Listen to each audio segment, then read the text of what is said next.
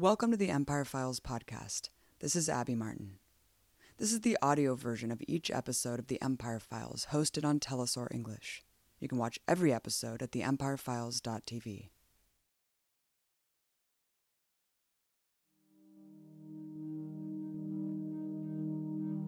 One month ago, Hurricane Harvey tore through Houston, Texas, with an intensity scientists say is a 1 in 1,000 year event.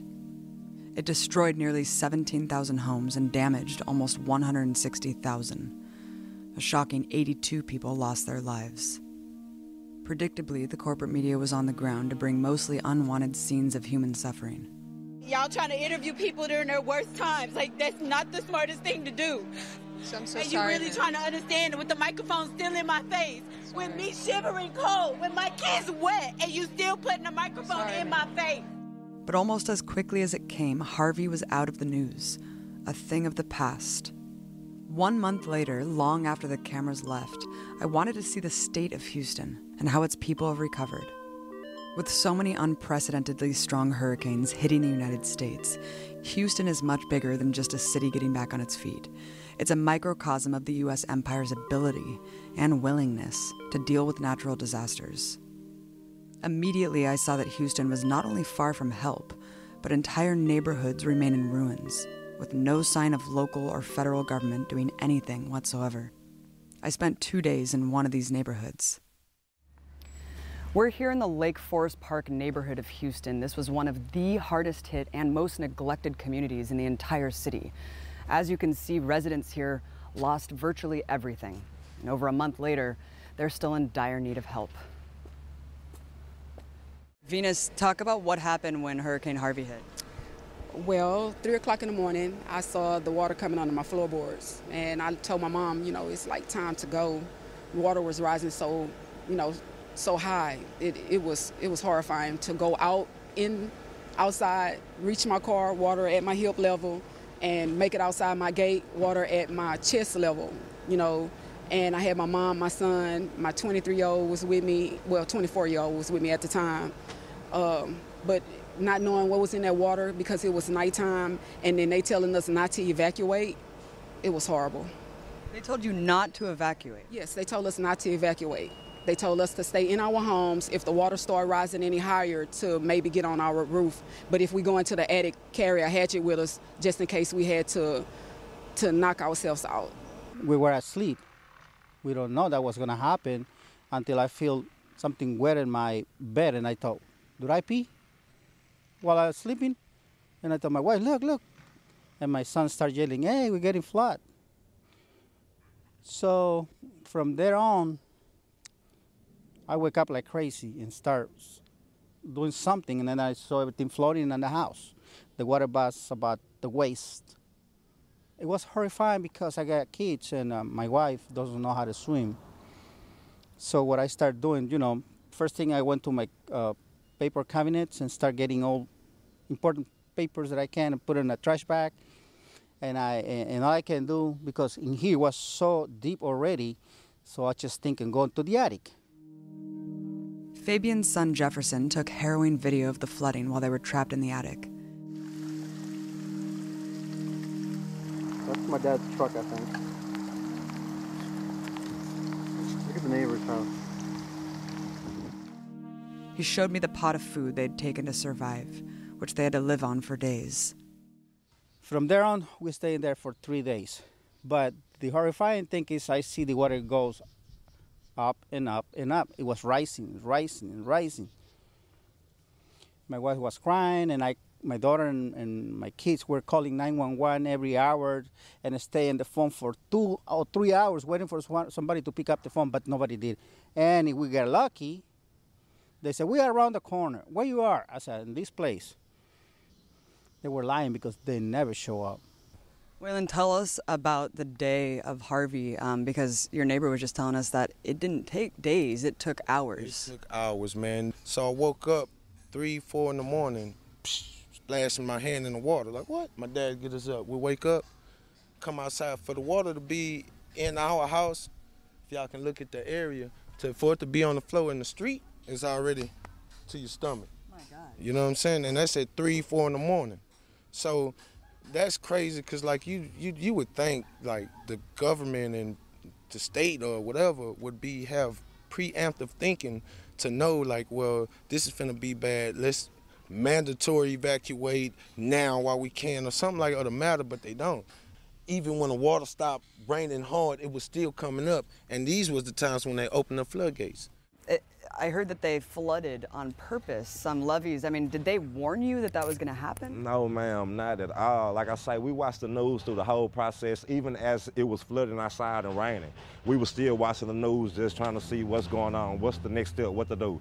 At no time was they saying evacuate. At no time was they saying we're going to open levees. You might have to evacuate. It wasn't anything of the sort. It was just help yourself, uh, you know. So at, at that moment, we was in the midst of I'm trying to tell my people to leave and they trying to see what the news have to say because you know they they supposed to know it all or tell it all though. So I got them out and in the midst of us talking it was like maybe five to ten minutes then passed. The water have risen from like a, a feet or two to it was waist level already.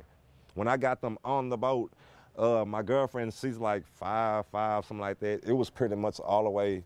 Yes, it was there already. So once they flooded that, it, Once it once the levees or whatever they open open, it was an instant, an instant thing. The whole neighborhood just they they do this to prevent certain areas from getting certain areas. certain areas because you know this is the low income in income area so when anything happens first places they open the gates is for these areas closer closest to the bayous which all these low income areas ride the bayou you hear me? So they know this. They just don't think the people know. I was uh, scared that the house getting fire because I don't know why the power company never cut the power off from the neighborhood. So one of the huge fears that residents had, aside from the flooding, were electrical fires. Just like the house behind me, this is one of several houses that was actually burned down because of the failure of the power company to shut off the electricity during the flood. Fortunately, my brother-in-law were coming from, from Louisiana, and he brought his boat here. So your brother, coming from Louisiana, came quicker than local authorities came to help you. The local authorities never show up, unfortunately. And and he did. He take us out of here.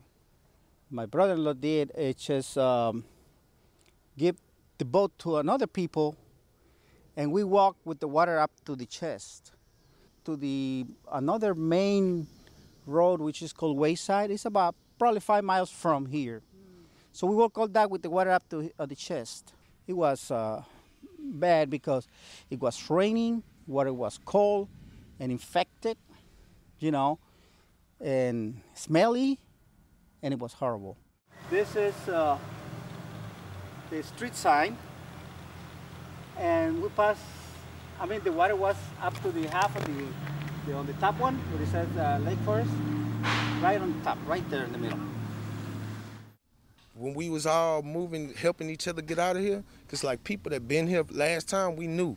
Last time we stayed on the roof for three days. So this time, it's got our neighbors, got the babies, the kids, cause they sit, they all unexpected, not knowing what's going on. They sitting in the cars and sitting on top of the house waiting for ambulance or waiting, and it's not gonna, they not gonna come. We didn't see any officials till three days later after um, the initial day Harvey struck. At this time, we all up there in the um, parking lots, all up in there, and they passing by with vest on and everything, not one citizen in there, you know what I'm saying? Like, we got people, old people, sitting up there that really need their machines and stuff like that. They need to get out of here. We like, come get the old people. Come, we coming back. And they didn't. Well, I was walking with my family on the main road back there with the water up to my chest. I saw a few rescuers from, uh, I think it was Salvation Army or something. There were seven people in each boat drinking coffee. And I thought they was gonna come and rescue, tell us, hey, jump in. No, they say, keep on going, you're almost there. Almost where? And I, and I know the area because I live here. I say, to where? Almost there to where? Because it's no, it's nothing back there. And they just tell us, keep walking. And they were drinking hot coffee in the boats, like if they were fishing or hunting or something. And this is a this is prone to flooding, right? This is a known flooding area, and they uh, this is something. It's, it's so crazy how when everything happened, you see no police, no ambulance, and this police station right there and a fire station right there. It's just unheard of to not get help when it's going down. It's crazy. We uh, take some people to the fire department uh, place, right on on on, on McCarty, and I was amazed. My my jaw almost dropped to the floor because they tell us, no, no, no, no, no, we can take these people here. And, uh, and then we ask, hey, can we use one of your boats here? So, well, no, they don't have gas. We don't have gas for the boat, so we, you can have them. You can use them. We can go and get your family. While the corporate media followed around government rescue teams, the reality of total neglect for entire neighborhoods was invisible. When these abandoned communities did receive media coverage, it was of so called looting. Yet I found a different story one of heroism, selflessness, and community. I went out and I found the, a guy I know from the neighborhood. And I do hunting and fishing, so he was rescuing different people from the community in one of his own personal boats. So I, I witnessed him doing that. I spotted him, and he recognized me, and he came back up the road to rescue my people. So when I got them out, I locked the house up, got everything secured, and uh, I stayed around because I'm a little taller. And uh, I helped some of my neighbors across the street. I don't know if you can see mm-hmm. the walker in the front yard. I mean, like, it's some of them, they, they older, it's elder, they can't walk, they can't swim, they had, then had different surgeries and things. So, you know, I just stayed back helping with them and different people with kids, people that were shorter than I couldn't walk out on their own. And pretty much that's the story. It, we, we, we really didn't have a lot of rescue efforts and things like that from the police officers. Uh, I'm not trying to badmouth or put an X on anyone, but our community helped our community. Right. Everyone that had a, a raft, a life boat, jacket, anything that can float, they brought it out and helped and assist with other people rescues. Mm-hmm. And that's that's pretty much 90% of my neighborhood got rescued by my neighborhood.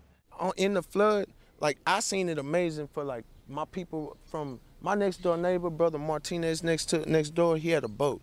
Boy, that boat everybody from this all the way around this circle. There was there was this place stuck on a roof. That man came back, took him from here to where the street started going down, and that's the farthest they can take people. And I was walking people through a path, through backyards, to meet them up over there to go get up there to the front and to shelter to get everybody out the water. Since surviving the flood, they told me how their lives have changed far as this go, this is pretty much everything we used to own uh, was what we call our home. Everything is out here now on the pile. Everything we worked for for a lifetime was destroyed in like a matter of hours. And as we step into the home, watch your step, Miss Abby. Um, this is where all the floors have been stripped. It, it, was hardwood floor and it all had to be stripped. Uh, this is the first room that the water rushed in. I guess the, the water pressure was so much in this room, it shifted the whole wall. What can you actually take in a time like this? It's like, uh, I can't imagine a person going through a fire or something like that. Because it's like, you want everything in your home, but you have to grab what you can grab and go. You know, so all appliances, all clothing, all everything is just going to trash. Like we can only grab like important documents, maybe jewelry, and important things like that. and family photos. Family photos, everything is gone. And like I said, I just lost my father like two years ago, um, and all that is gone. I lost all that everything is completely stripped and broke down. It's, it's, you can't stay in here right now. No, you can't. This is what we have left of a restroom. Like we still have power because you know you still have to pay the bills. They still coming, so we still have to pay those. Can you get ready like this for work in the morning? You know, or to do anything just to get back to society and life. Is you can't live like this. No, you can't. And we're not getting any help. You know. I mean, when I returned home, I was scared. I cried. I didn't. It, it's it's I cried, I, I, everything, because everything that we had is gone. We have to start all over from scratch. And that's memories from when my kids were babies. Everything is gone. So a lot of people don't want to face that, but sooner or later they're going to have to come and face reality. And this is our reality. So I have four cars under the water, and I said, What am I going to do? I lost everything. I mean, even my underwears, you know, everything, you name it. It's gone I'm struggling right now just just to get a cars to go to work. You know, I don't have a job right now for those reasons. I lost my job. While FEMA was nowhere to be found during the days of flooding, one month later, help from the agency is just as elusive.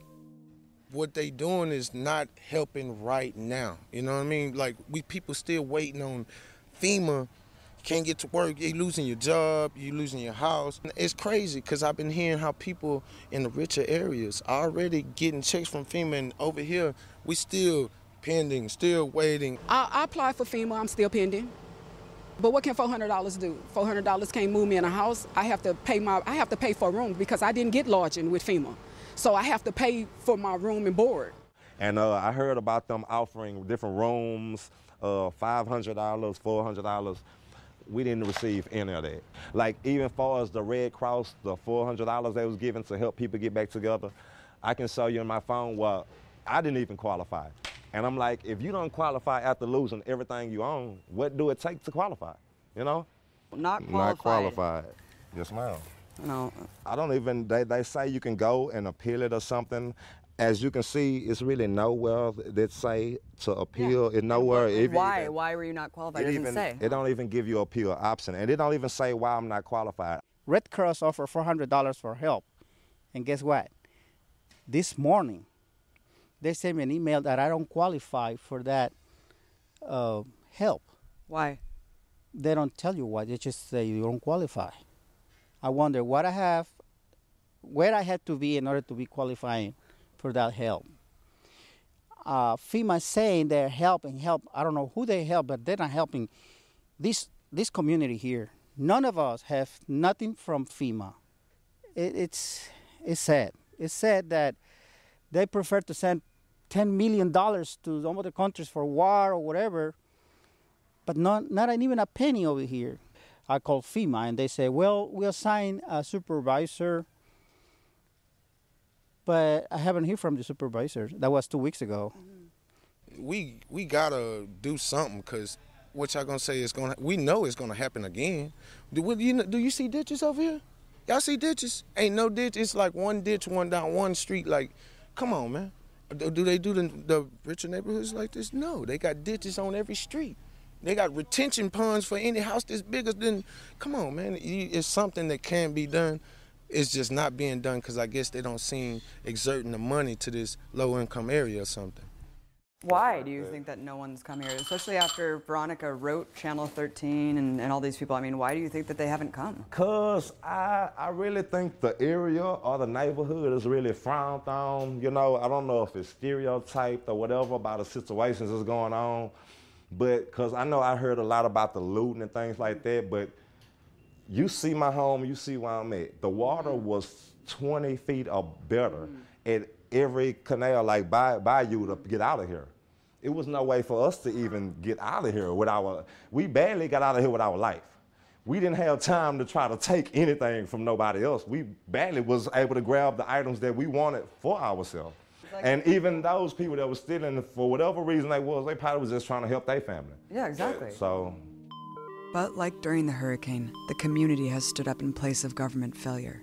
Wayland, Venus, and Fabian have been staffing a table every day to distribute supplies and donations, and they're going door to door to inform people of tenants' rights and help with cleanup efforts.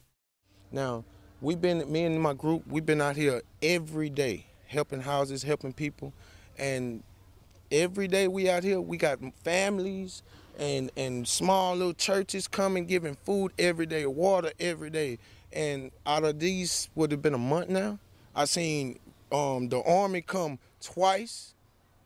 They wonder like they come through and they come give they come give you a couple bottles of water or come give you one pack of MREs and one case of water. Man, people been coming giving us. I got a garage of water from all the, the love from people coming every day to make sure we got what we need.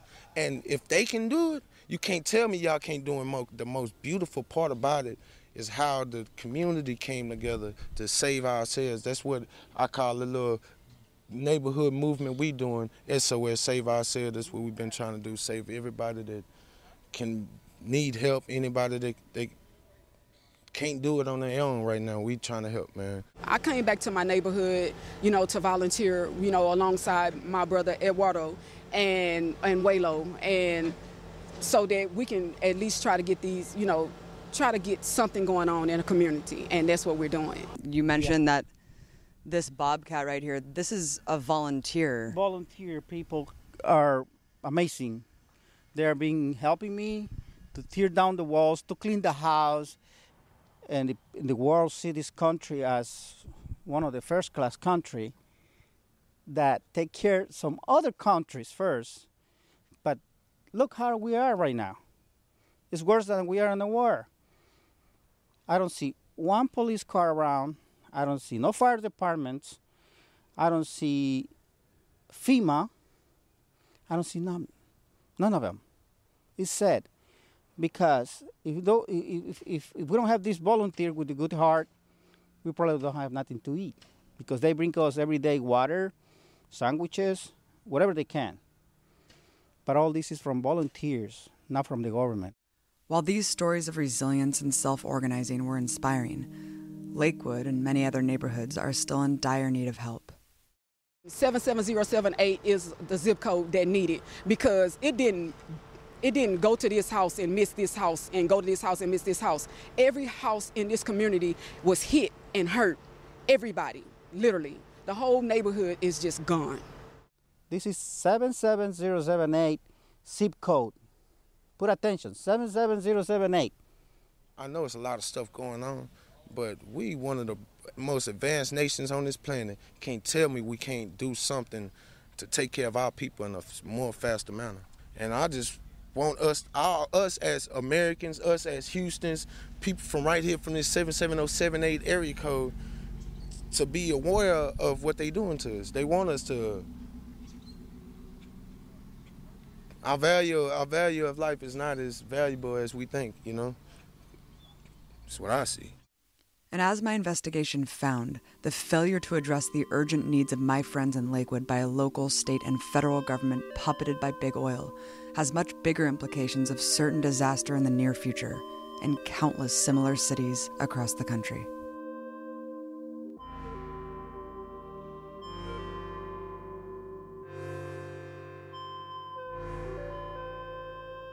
Thank you for listening to the Empire Files podcast. If you want to subscribe to our mailing list, please sign up at theempirefiles.tv. We want this show to be a resource for those fighting against empire both here and abroad. Let us know what you think on social media. You can find us on Twitter at Empire Files and Facebook at The Empire Files.